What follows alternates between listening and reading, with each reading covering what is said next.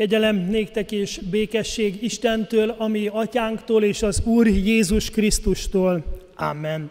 Testvéreim, az Úrban hallgassátok meg Szent Háromság ünnepének igehirdetési alapigéjét megírva találjuk a János írása szerinti evangélium 17. fejezetében, az első tíz versben a következőképpen.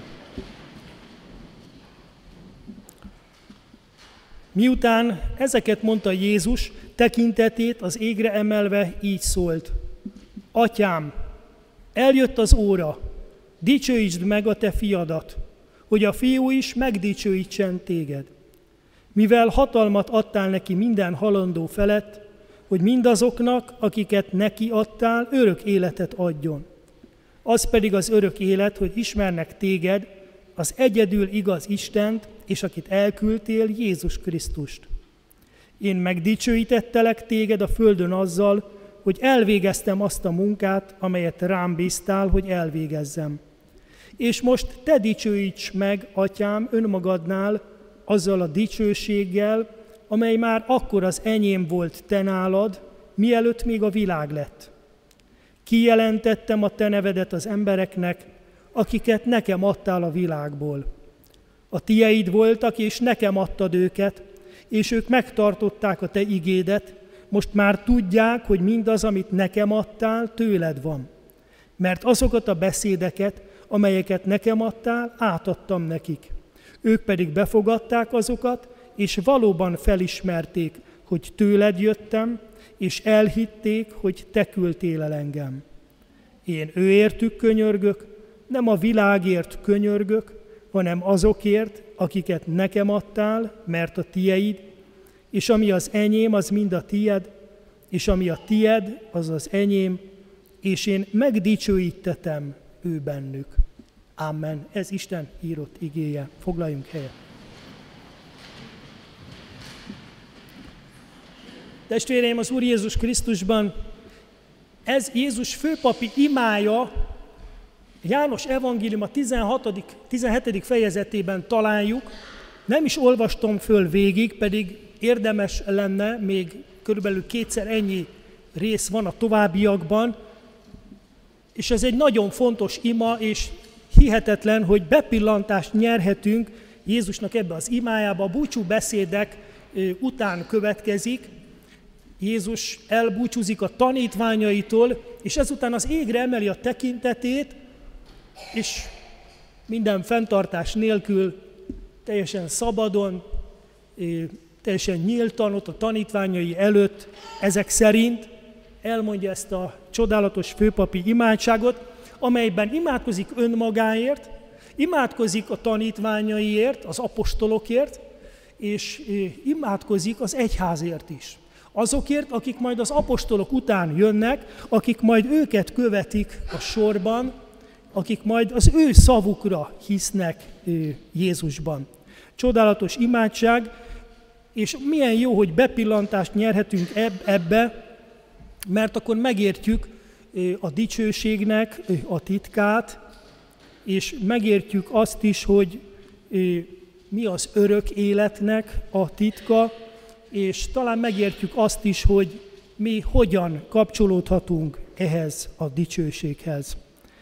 Mert Jézus először az atyához fordul önmagáért, és mint egy elmondja azt, hogy elvégeztem azt a munkát, amiért küldtél, és a világnak kijelentettem a nevedet, megmutattam akaratodat, és emlékezzünk vissza, hogy az evangéliumok tele vannak olyan történetekkel, mikor Jézus gyógyít, vagy valami csodát tesz, és utána az emberek dicsőítik az Istent.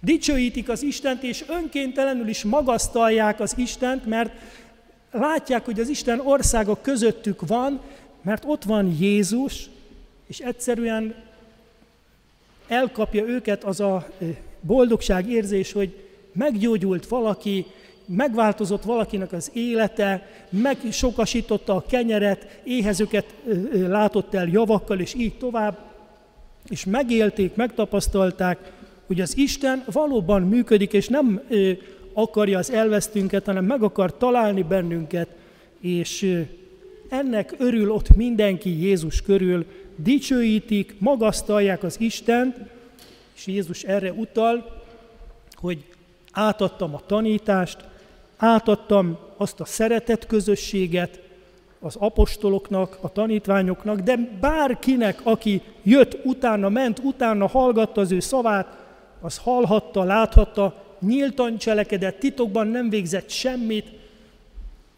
Ez Jézusnak a dicsőítő munkája, amely, amivel az atyát dicsőítette. De itt még nincs is vége ennek, hanem itt azt látjuk, hogy még a kereszt előtt, a kereszt áldozat előtt vagyunk, az utolsó vacsora előtt, és Jézusnak föl kell készülnie a legnehezebb feladatra. Az engedelmességben még hátra van a kereszt. És az atya úgy rendelte, hogy az kikerülhetetlen számára, hiszen azzal vált meg bennünket a mi Urunk Krisztus. Arra viszi fel a mi bűneinket, és azon engeszteli ki az atyát értünk. De nagyon érdekes, hogy János evangéliumában a kereszt áldozata az már a megdicsőülésnek a helye. Krisztus megdicsőülésének a kezdete. Igen, ő volt az, aki a legkésőbb írta az evangéliumát, és János nagyon közeli tanítványa volt Jézusnak, és ő megértette azt, hogy ennek így kellett lennie, tehát ő nagyon sokat gondolkozott ezen, hogy miért szenvedett Jézus, az ő mestere, miért halt meg, és a feltámadás után értették meg a titkot, a csodát, hogy ennek így kellett lenni. A megdicsőülése már ott kezdődött, amikor magára vállalta ezt a legnehezebb feladatot mindannyiunkért. Itt kezdődött az ő megdicsőülése, Krisztusnak a ö, dicsősége. És ezért imádkozik Jézus, hogy ezt be tudja fejezni, ezért fordul az atyához, hogy a, az engedelmességével, azzal, hogy megüresíti magát, és értünk vállalja az áldozatot, valóban beteljesítse az Isten akaratát. Ezért hangzik a kereszten elvégeztetett. Ott dicsőül meg Krisztus, a megváltunk. Igen, de mi ebben a mi részünk? Tehát mondhatnánk, hogy itt azt látjuk, hogy bepillantást nyerünk Jézus és az atyának ebbe a bizalmas közösségébe, szeretetteljes közösségébe, és megkérdezhetjük, de hát nekünk mi jut ebből? Eszembe jutott a Frak című mese, aki látta annak idején, tudja, hogy a szerénke az mindig föltette ezt a kérdést, hogy és nekem mi jut? És akkor a Lukrécia mindig azt mondta, hát neked a püspök falat jut. Hát mi ebben a mi részünk, vagy nekünk ebből mi jut? Tehát nekünk jut valami ebből a dicsőségből, mert itt arról beszél Jézus, hogy igen, ő megdicsőítette az atyát, és az atya meg fogja őt dicsőíteni, és hol maradunk mi? Hát mi azért nagyon szeretnénk, hogyha a mi dicsőségünkről is szó esnék, vagy hát arról, hogy és nekünk mi jut. Mert ez egy nagyon szép ima, de rá kell jönnünk, hogy mi is benne vagyunk ebben az imádságban. Ahogy már mondtam az elején, később szó van arról, hogy a tanítványaiért is imádkozott Jézus, és aztán az egyházért, tehát mindazokért, akiket rajtuk keresztül is elhívott a Szentlélek a Krisztusban való hitre. Nekünk is jut. Nekünk is jut ebből a dicsőségből. És amikor Péter és a többi tanítvány láthatta Jézus dicsőségét, akkor bizonyos, hogy ők is megteltek örömmel, és azt mondták, hogy igen, itt az Isten országa közöttünk. Igen, ezért érdemes volt követni Jézust, mert ez a szintiszta és az igazi dicsőség. És az emberek sok esetben másfajta dicsőséget keresnek. Nem ezt keresik. Nem az igazi, és nem a szintiszta dicsőséget, nem az Isten dicsőségét keresik. A János evangélium a 5. fejezetében találhatunk egy mondatot, mikor Jézus a farizeusokkal és az írástudókkal vitatkozik, és a következőket mondja nekik. Hogyan tudnátok hinni ti, akik egymástól fogadtok el dicsőséget, de azt a dicsőséget, amely az egy Istentől van, nem keresitek. Azt gondolom, hogy ez a mondat, ez nem csak őket célozhatja meg, és nem csak nekik tartott ott tükröt, hanem nekünk is, maiaknak. Ugyanis a hitnek az akadálya sok esetben éppen ez, hogy mi egymástól akarunk dicsőséget szerezni, dicsőséget elfogadni, és azt a dicsőséget, ami az Istentől van, azt meg se látjuk. Vagy elfedjük ezekkel a ideig való és töredékes emberi dicsőségekkel. Nem arról van szó, hogy ezek rosszak lennének, mert hát hiszen lehet dicsőséget keresni a sportban, lehet dicsőséget keresni bármilyen nemes emberi teljesítményben, munkában, de a kérdés az, hogy vajon nem-e fedi el ez a fajta dicsőség az Istennek az igaz, szintiszta és teljes örömöt adó dicsőségét. Nem-e vakítja meg annak a fényét előttünk, nem-e rejti el a homályban, nem-e rejti el előlünk. Jézus, amikor erre rámutatott, akkor bizony ezt is mondta, hogy vigyáznunk kell, nehogy megelégedjünk azzal, hogy mi egymásnak adunk dicsőséget. Mert megszerezhetjük az egész világot, de ha a lelkismeretünkben kárt vallunk, akkor késő lehet, és akkor már nehéz visszacsinálni bármit is. Ettől óv bennünket Jézus, hogy lássuk meg az ő tetteiben, az ő szavaiban Isten igaz, szintiszta dicsőségét. Kétségtelen dicsőségét és ne a kétes dicsőségre építsük az életünket. Ne olyan ö, ideig való dicsőségekkel, amelyeket mi építgetünk magunknak. Mert hát persze van olyan, hogy halhatatlanok csarnoka, meg halhatatlanok terme, tehát az ember igyekszik ezen, hogy valamiféleképpen nyomot hagyjon, de jaj nekünk, hogyha ezzel elfedjük az Isten dicsőségét, mert igazából arra teremtettünk, hogy mi az Isten dicsőségét tükrözzük vissza.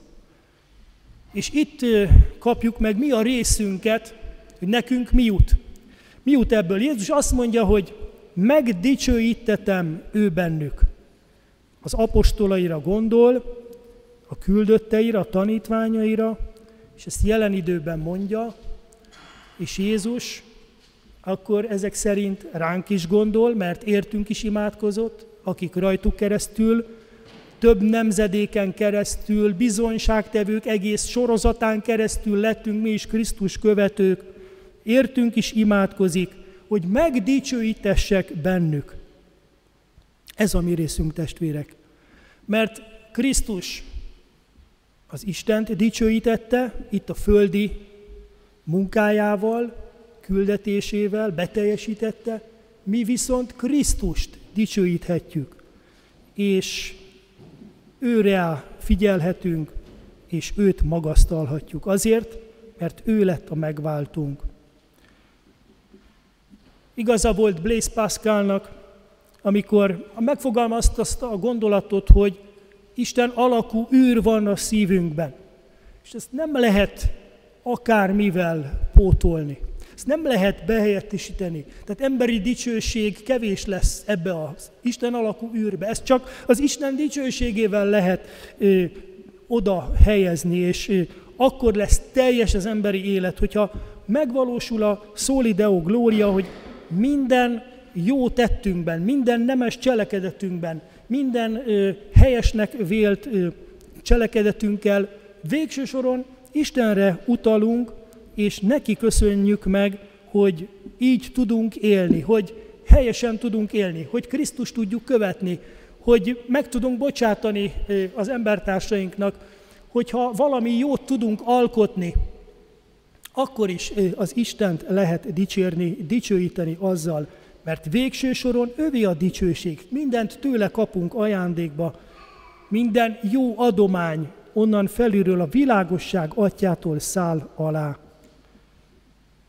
Ez tehát a mi részünk, ebben az imádságban és ebben a küldetésben.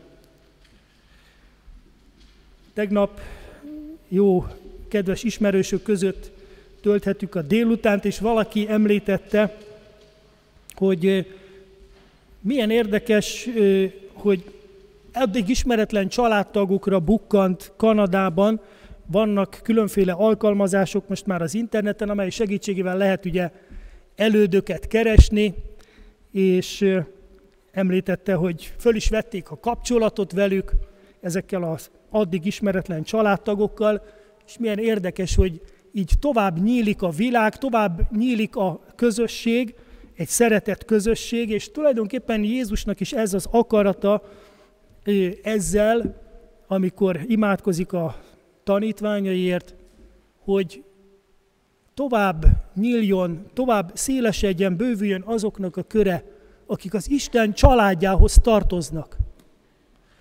Igen, mert hiszen erről szól a mi küldetésünk, erről kellene, hogy szóljon az egyháznak a küldetése, kimondottan az Isten és Krisztus és a Szentlélek dicsőségét kell, hogy megjelenítsük a világban, és erre kell, hogy hívjuk az embereket is, hogy kapcsolódjanak be az Isten nagy családjába, mint ahogy a kereszteléssel is.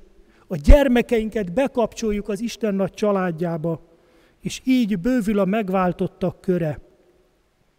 Igen, van még feladatunk. Jézus, amikor imádkozott a főpapi imájában, ránk is gondolt, értünk is imádkozott, és az egyházért is, és a mi küldetésünkért is. Testvérem, meglátod-e az egyetlen igaz, dicsérendő Istent, a Szent Háromságot, látod-e a munkáját, és tudod-e te is dicsőíteni Istent, Jézus Krisztust, a Szent Lelket, hajlandó vagy-e beszállni ebbe a közös vállalkozásba, ebbe a szeretett közösségbe, mert neked is van részed, neked is jut feladat. Te is dicsőítheted Istent, és rajtad keresztül is felragyoghat mások előtt az Isten szeretete. Így legyen. Amen. Imádkozzunk. Urunk Krisztusunk, Köszönjük, hogy imádkoztál nem csak apostolaidért, hanem értünk is. A mai egyházadért és a jövő egyházáért is. Köszönjük, hogy te bevégezted küldetésedet itt a Földön, és ránk bíztad azt, hogy veled szeretett közösségben folytassuk az Isten országának a terjesztését. Kérünk, áld meg egyházadat, áld meg családjainkat, gyülekezeteinket, hogy ebben a csodálatos, páratlan munkába szívest és örömest álljunk be, és folytassuk azt, amit Te elkezdtél közöttünk. Amen.